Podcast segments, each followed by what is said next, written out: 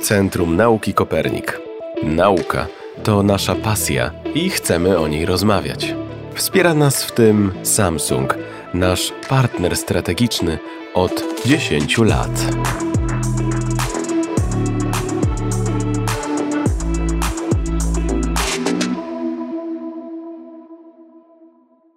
Co sprawia, że chcemy eksperymentować? Przecież eksperyment może się udać albo nie udać, a nikt nie lubi i nie chce porażki. Profesor Manu Kapur stworzył koncepcję produktywnej porażki. Z jego badań wynika, że właśnie na błędach uczymy się i są one silnymi impulsami do uczenia się, eksploracji, odkryć. Czy to rzeczywiście działa? Porozmawiamy dziś na ten temat.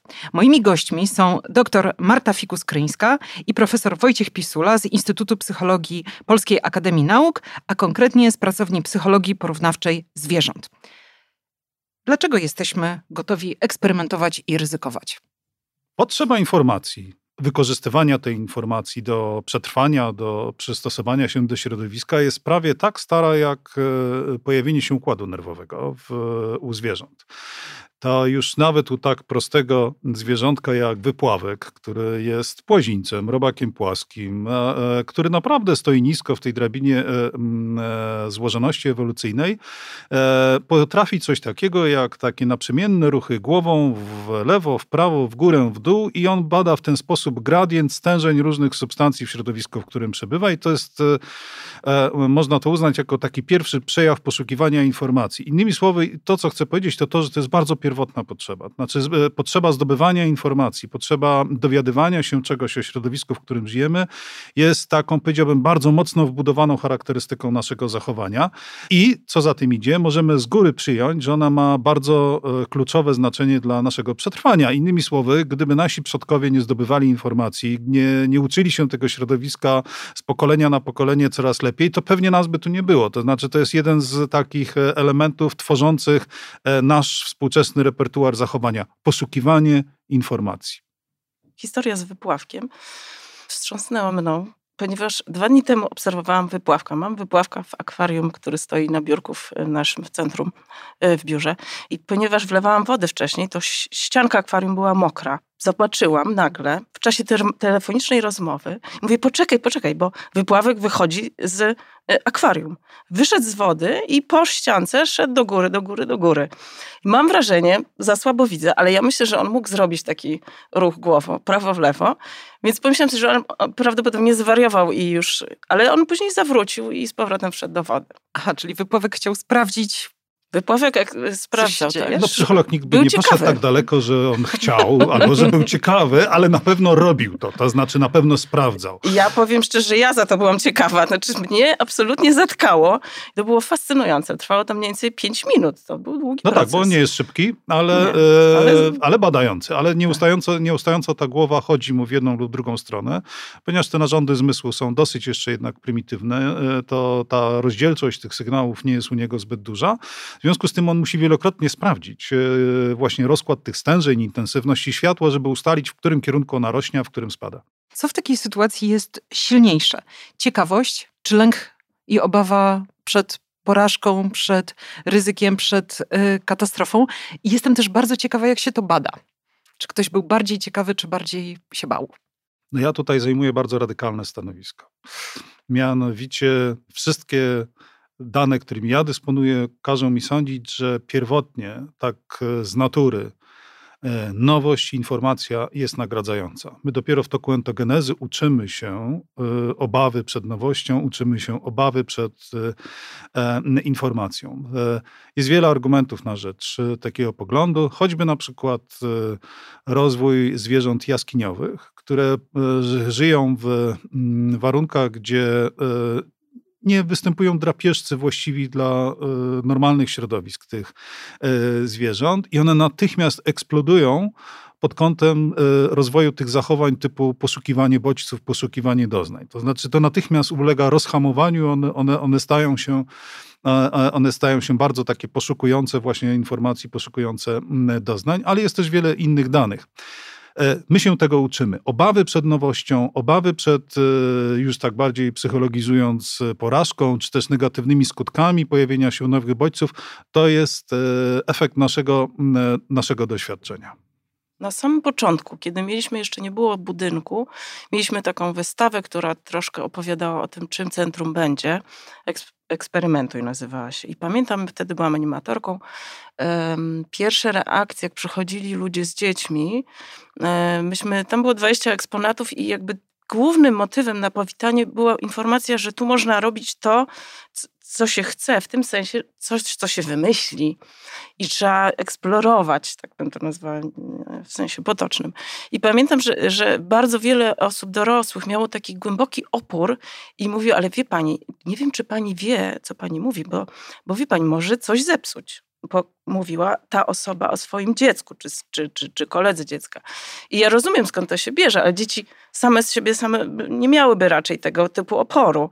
E, I pamiętam też to, że ludzie, którzy e, czasami uważali, przychodzili z pewnymi założeniami w stosunku do ich dzieci czy towarzystwa, bardzo często obserwuję przy eksponatach czy przy jakichś zajęciach, gdzie mm, y, sposoby myślenia i tego, co ludzie robią z tymi obiektami, które im pokazujemy, są zupełnie inne, y, niestandardowe, w związku z czym oni się zachowują, sami siebie czasem zaskakują, a czasem właśnie tych, którzy ich dobrze znają.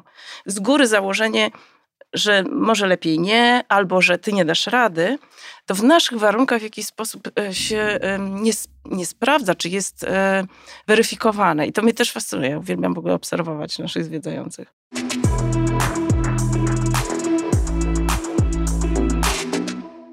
Ale mam takie pytanie w takim razie. Czy to znaczy, że każdy rodzi się takim samym odkrywcą, z takim samym pokładem ciekawości, czy jednak osobniki się różnią? Mianowicie mm, e, to było takie bardzo klasyczne pytanie w genetyce zachowanie, dziedziczność czy środowisko. Mhm. E, I jak zaczęto badać tą sprawę, to e, Donald Hebb to tak ładnie nazwał, że to jest źle postawione pytanie. To jest zawsze 100% genetyki, bo my zawsze spożytkowujemy wszystko to, co nam natura dała i przekazała w tym kodzie genetycznym. I to jest zawsze 100% środowiska. To jest zawsze te 100% wpływu doświadczeń indywidualnych, życiowych, które nabywamy, które nas, nas kształtują. I największym osiągnięciem genetyki zachowania jest pokazanie, że to jest mniej więcej 50-50 w bardzo wielu miarach. To znaczy, że to jest zarówno wpływ dziedziczności, jak i tego rozwoju pod wpływem, pod wpływem, pod wpływem doświadczenia. I teraz, jak pani pyta, czy każdy rodzi się taki sam, to ja odpowiadam nie, nie rodzi się taki sam, ale na dodatek każdy wchodzi w inną interakcję z otoczeniem i na to się nakłada, że tak powiem, inny skumulowany wpływ tych doświadczeń. I na przykład występuje efekt, e, który się nazywa w genetyce zachowania takim e, korelacją między genotypem i środowiskiem. Co to znaczy? No to na przykład, że jak e, przychodzi dziecko mm, uzdolnione muzycznie na świat, i środowisko się orientuje, że posiada zdolności muzyczne, to jeżeli rodzice też mają tego typu inklinacje, to jest bardzo prawdopodobne, że dostanie ogromną stymulację w tym, w tym zakresie. To znaczy, zostaną mu zorganizowane lekcje, szkoły i innymi słowy, ten, ta predyspozycja genetyczna zostanie wzmocniona e, oddziaływaniami środowiskowymi.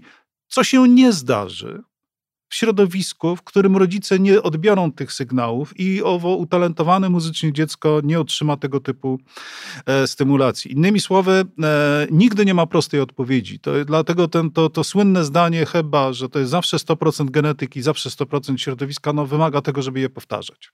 Ale ja chciałam tak zrozumieć jeszcze, czyli jeżeli przychodzą dzieci, załóżmy do przedszkola, czy do żłobka i przychodzi, mamy taką 15-osobową grupę, to możemy przypuszczać, że te dzieci wyjściowo wszystkie są równie ciekawe i gotowe, czy ciekawskie i gotowe do odkrywania świata, czy, czy jednak już się między sobą różnią?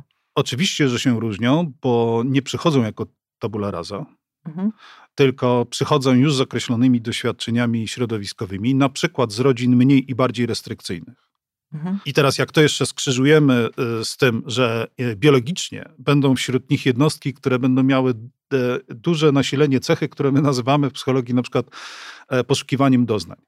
Czyli skłonnością do takich zachowań, które e, wywołują silną stymulację, dopływ, e, dopływ silnej stymulacji. To, to, to jest prosta rzecz, każdy z nas może siebie oszacować, na przykład czy lubi słuchać radia głośniej, czy ciszej, prawda? Czy, i, e, no, to, są, to, są, to, są tego typu, to są tego typu parametry. E, to oczywiście, że będą duże różnice indywidualne, co e, nie oznacza, co nie oznacza, że e, te dzieci, te jednostki są pozbawione tych mechanizmów.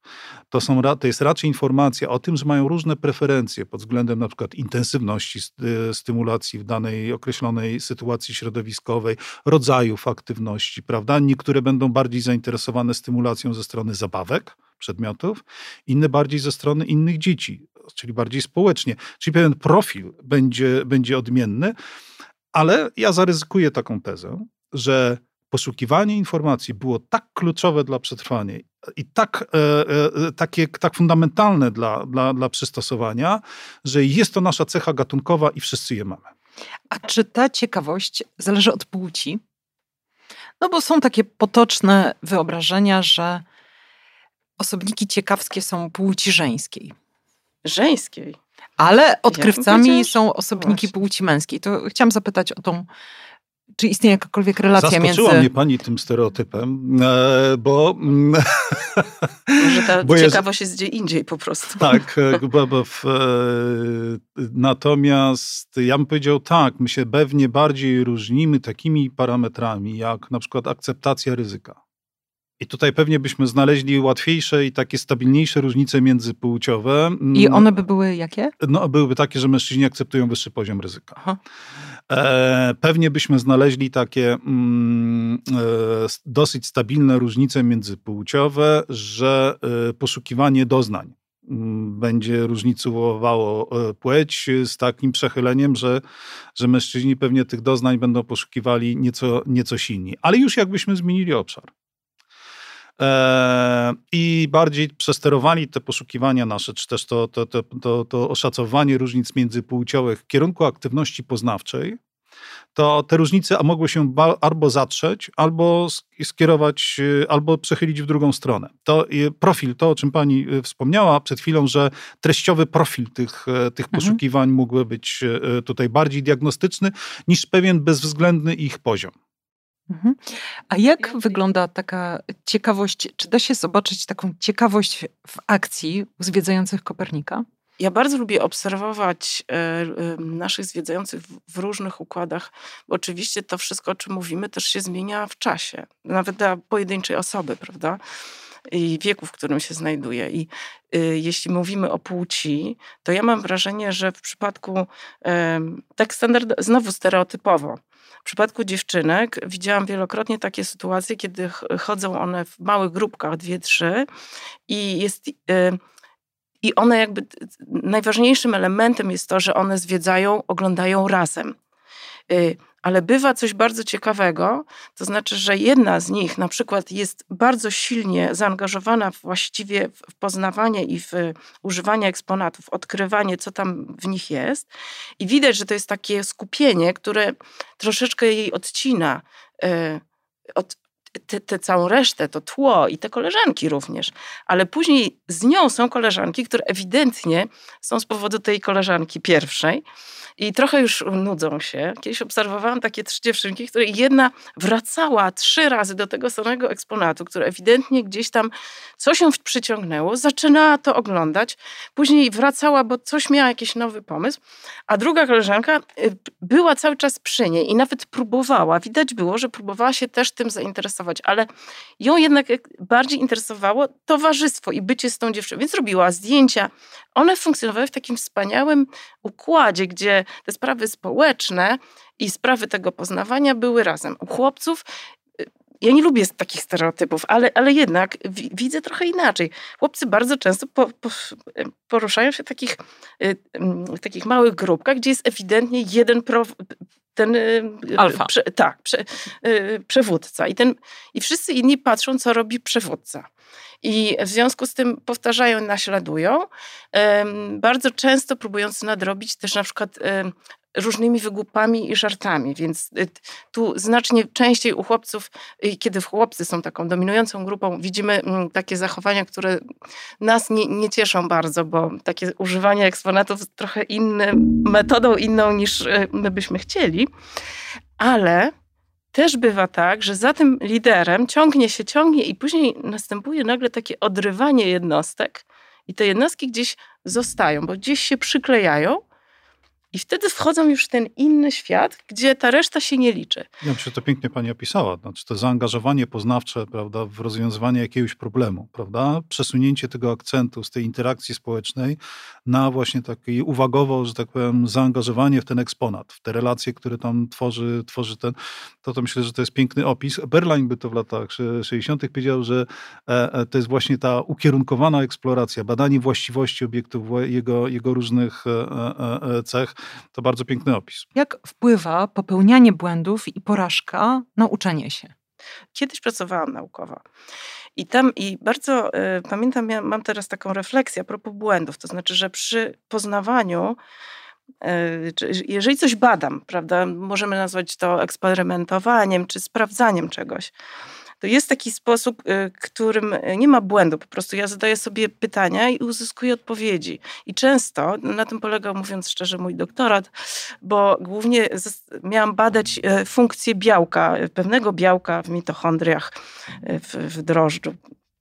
No i teraz chodzi o to, że zadawałam pytanie, to znaczy projektowałam eksperymenty, które mi miały odpowiedzieć, czy taka funkcja, czy taka funkcja. No bo nie mogę tego drożdża spytać, jaka jest funkcja tego białka. Więc muszę zadać tak nie. Odpowiedź musi być tak nie przy takim eksperymencie.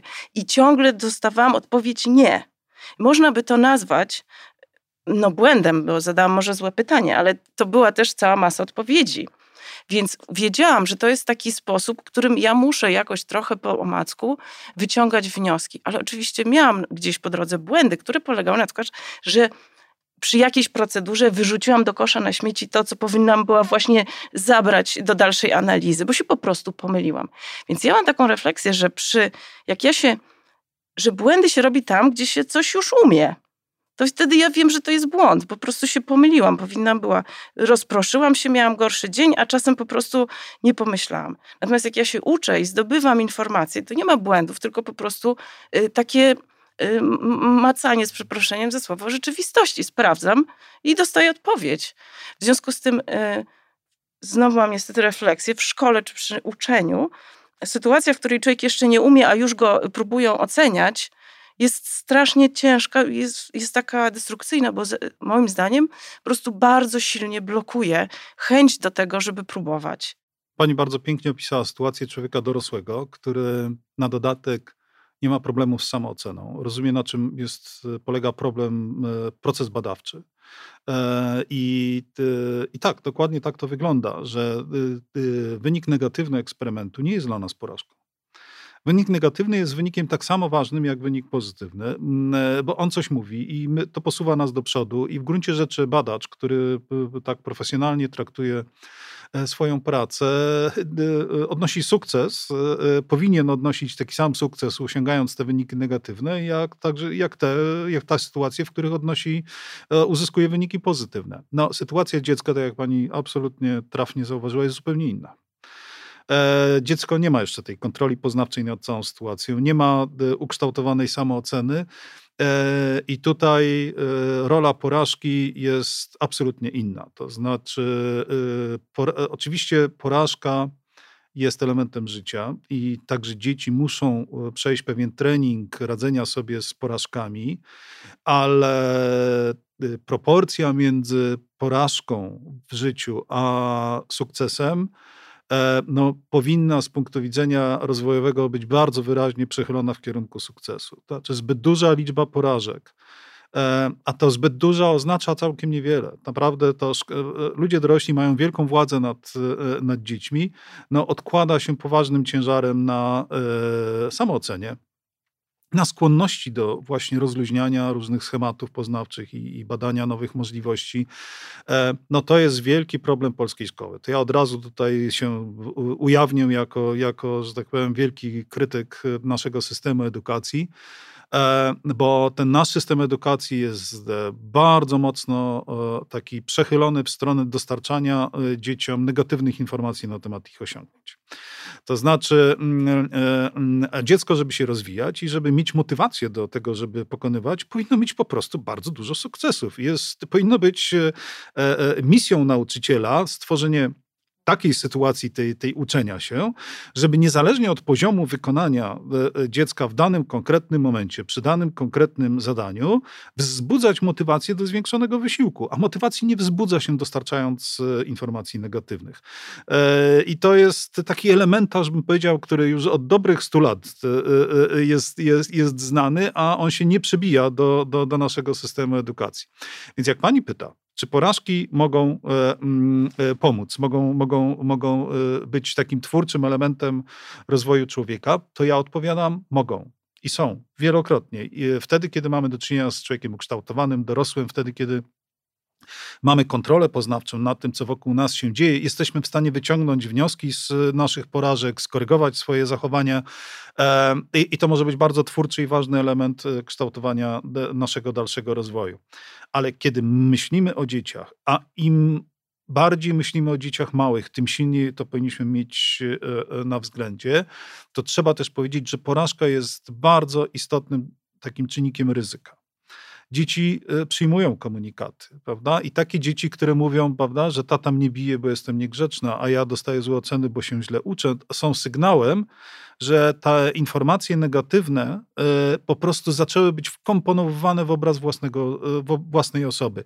I to już jest bardzo destrukcyjne. Człowiek nie może dobrze funkcjonować, jeżeli e, będzie miał zbudowany obraz w oparciu o, o sygnały z zewnątrz, że ja się źle uczę, że jestem głupi, że sobie nie dają rady.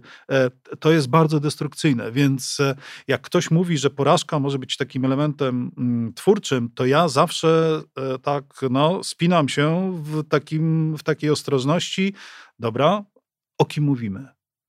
E, bo to jest bardzo ważne, kogo i w jakiej proporcji do sukcesów ta porażka e, człowieka spotyka. Jak to jest młody człowiek, e, bardzo wrażliwy, kształtujący swoją tożsamość. Kiedyś było takie badanie, jeśli mogę jeszcze tutaj przedłużyć tą, mm, tą, tą wypowiedź, na maturzystach polskich i brytyjskich. I to było wiele lat temu, ale, ale wynik był taki, że polscy maturzyści dużo więcej wiedzieli od brytyjskich. Mieli głowy nabitą, nabite wiedzą i informacją o świecie e, i bardzo słabo oceniali swoje szanse, bo polska szkoła im dała e, e, taki obraz, że jesteś głupi, leniwy i sobie nie poradzisz. Podczas gdy Brytyjczycy wiedzieli dużo mniej ale mieli absolutnie, e, e, że tak powiem, optymistyczne nastawienie do świata. Świat przed nim stał otworem, oni byli przekonani o tym, że, że odniosą w życiu sukces. No, to jest taki pośrednia odpowiedź e, na Pani pytanie, czy porażka może pomóc. Jak tej porażki jest za dużo, to ona obniża szanse rozwojowe.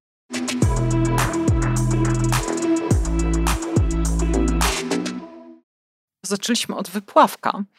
To na koniec chciałam też zapytać, czy zwierzęta mają jakiś system uczenia się oparty o błędy i takie uczące się porażki. Tak, przy czym podobieństwo do ludzi jest tutaj bardzo duże. To znaczy, możemy sobie od razu e, e, powiedzieć, że kary działają słabo, a kary odroczone nie działają wcale.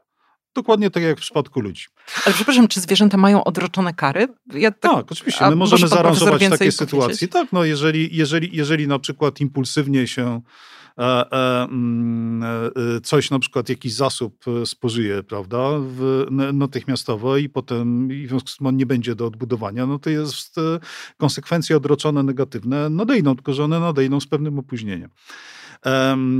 A w, laboratorium możemy to bardzo łatwo e, e, też e, zaaranżować. I Jak to się bada? No, bada się na przykład tak, że jeżeli chcemy nauczyć karą zwierzę, żeby nie wykonywało pewnych zachowań, to na przykład w odroczeniu czasowym po wykonaniu takiego zachowania dostarczamy jakieś wzmocnienia awersyjne, typu szok elektryczny albo inne nieprzyjemne zdarzenie. Otóż jeżeli pojawi się odroczenie, to związek tego awersyjnego zdarzenia z wykonanym zachowaniem praktycznie nie jest w stanie, nie, nie zostaje wytworzony. Kary odroczone nie działają. Nie działają na ludzi, dlatego nie działa kara więzienia na ludzi, ponieważ jest to kara odroczona i, i w ogóle nie, nie związek z, z, z czynem, który podlega karze, jest w sensie psychologicznym nieistniejący zupełnie. I działają słabiej niż konsekwentnie prezentowane nagrody. To znaczy wzmocnienia w postaci nagród, wzmocnienia apetytywne, e, jeżeli są umiejętnie e, podawane, jeżeli e, szybko się przechodzi z tych podstawowych wzmocnień na tak zwane wtórne, czyli na przykład nie nagradzamy cukierkiem, tylko nagradzamy pochwałą, na, na, na, na, na społeczne nagrody, na tego typu przyjemności, dają znacznie trwalsze i pełniejsze efekty e, szkolenia, zarówno w odniesieniu do bliskich nam zwierząt, takich jak na przykład psy, koty, konie, które często szkolimy, jak i naszych dzieci, mówiąc do końca wprost. To na koniec mam e, jedno pytanie, bo słuchają nas pewnie raczej ludzie dorośli, jakoś ukształtowani i wielu z nich boi się porażki, boi się ryzyka. Czy można coś zrobić, żeby się przestać bać porażki, błędu, i bardziej cieszyć odkryciami niż blokować przed lękiem przed nieznanym, który niesie ryzyko? Ja, ja powiem e, z tak, e, znowu, nie, nie naukowo, e, tylko bardziej z praktyki i znowu z naszej praktyki codziennej w centrum że to, co ja obserwuję, bo mamy, e, znaczy teraz w pandemii to nie mamy, ale mieliśmy wieczory dla dorosłych, e, gdzie nie przychodzą dzieci.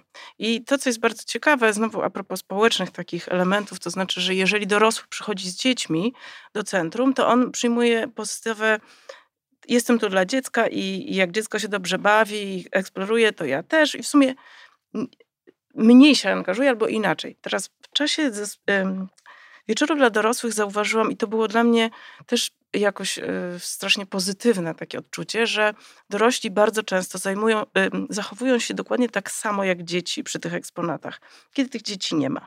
Przychodzą też w towarzystwie. Czyli i wychodzą z ról, tak? Wychodzą z takiej roli, tak. I teraz, e, dlaczego o tym mówię? Ponieważ e, mam wrażenie, że że część z tego, o czym mówimy, czyli żeby się nie bać porażki, być może, to jest moje takie prywatna obserwacja, polegałaby też na tym, żeby trenować sobie to. I trening e, nie przejmowania się porażką. I na przykład w centrum można sobie potrenować takie małe porażki. To znaczy, żeby nie robić jakichś wielkich rzeczy, które decydują o moim życiu, o karierze, o dzieciach, tylko można sobie przyjść i się pozmagać trochę z pewnymi trudnościami. I my mamy sporo takich eksponatów, które dają możliwość, one nie są takie zero-jedynkowe. Albo to zrobiłeś i masz sukces, albo nie, nie wyszło ci i nie masz sukcesu. Tylko są takie bardzo otwarte pola, gdzie można stanąć przy jakimś, nie wiem, stole, na którym się kręci płyta, albo przy jakimś mostku z magnesami i zastanowić się właśnie, co ja chcę z tym zrobić.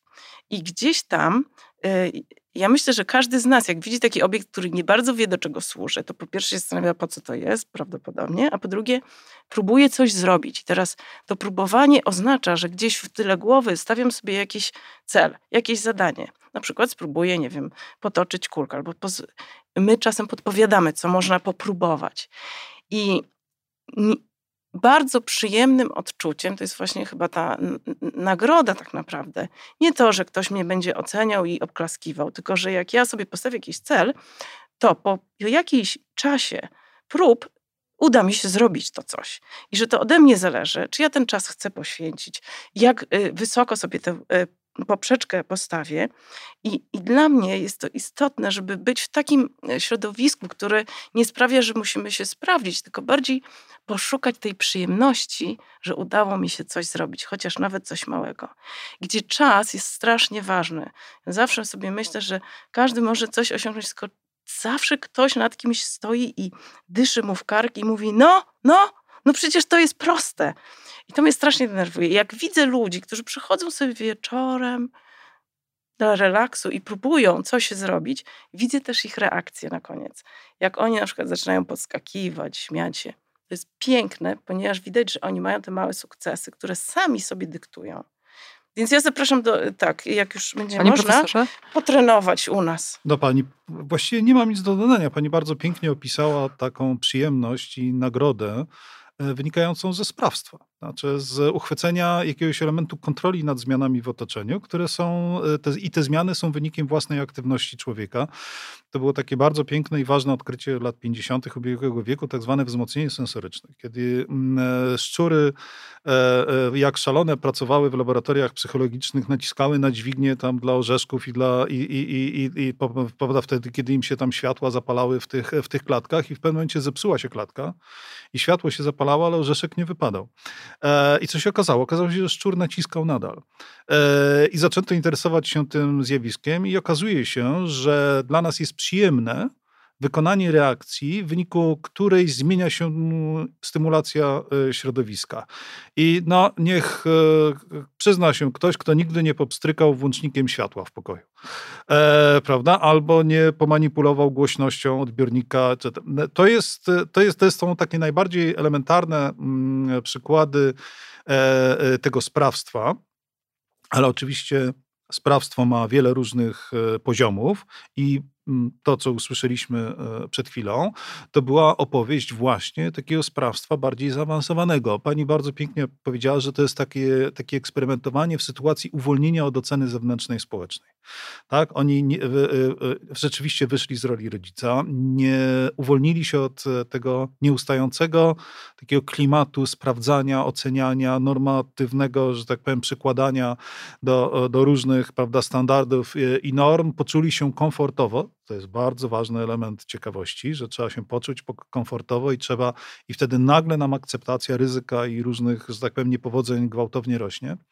E, mm, e, I pięknie to, to, to realizują przy pomocy tych, e, tych eksponatów, więc no, jest naszym problemem i jeśli pani zadała pytanie, czy to można sobie z tym jakoś radzić, można z tym sobie mm, próbować pomóc, to jedną z form takiej autoterapii jest odwiedzanie tego rodzaju przybytków, gdzie można się pobawić, użyję tego słowa, gdzie można się pobawić e, obiektami, które jednocześnie e, są angażujące poznawczo, bo, bo, bo wymagają tego, żeby o czymś pomyśleć, zrozumieć e, i uchwycić jakiś e, element kontroli nad działaniem tego, tego obiektu. To jest niezwykle przyjemne, niezwykle nagradzające i z całą pewnością ja tu śmiało zaryzykuję tezę, że dobrostan tych ludzi, którzy właśnie doświadczyli tego typu mm, wizyty i tego typu e, e, sesji, nazwijmy to, z całą pewnością się poprawi. Myślę, że to było dla nich bardzo przyjemne i wzmacniające. Bardzo dziękuję i na koniec chciałam Państwa poprosić o rekomendację książki lub utworu, który warto przeczytać lub warto poznać, żeby więcej dowiedzieć się o eksploracji, ryzyku, porażce. Człowiek ma wyjątkowo korzystną sytuację, bo jednak ma niezwykły umysł. Umysł refleksyjny i umysł, który mm, trzeba tylko co jakiś czas podstymulować i, pod, i uruchomić, żeby ta refleksja e, e, była. Więc ja bym tak e, nie bardzo naukowo, ale jednak zachęcił do tego, żeby przeczytać książkę Olgi Tokarczuk, Bieguni.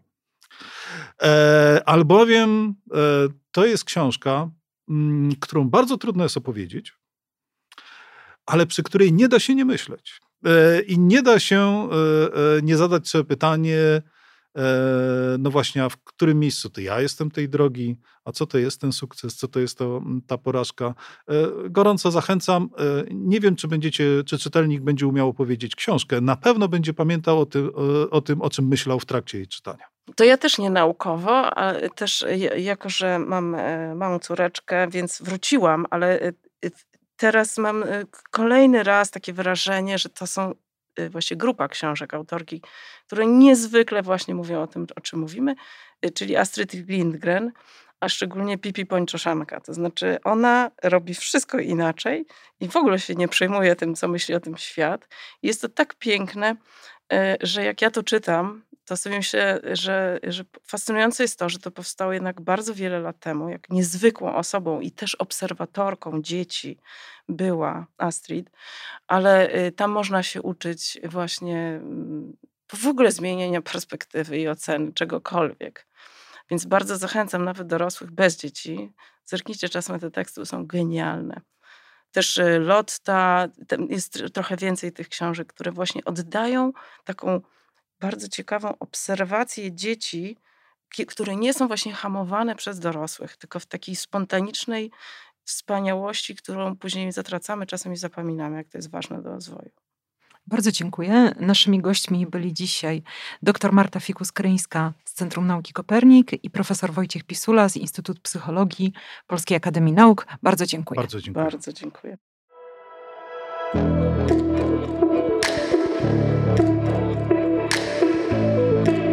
Słuchaliście podcastu Tu Centrum Nauki Kopernik. Wspiera nas Samsung, nasz partner strategiczny od 10 lat.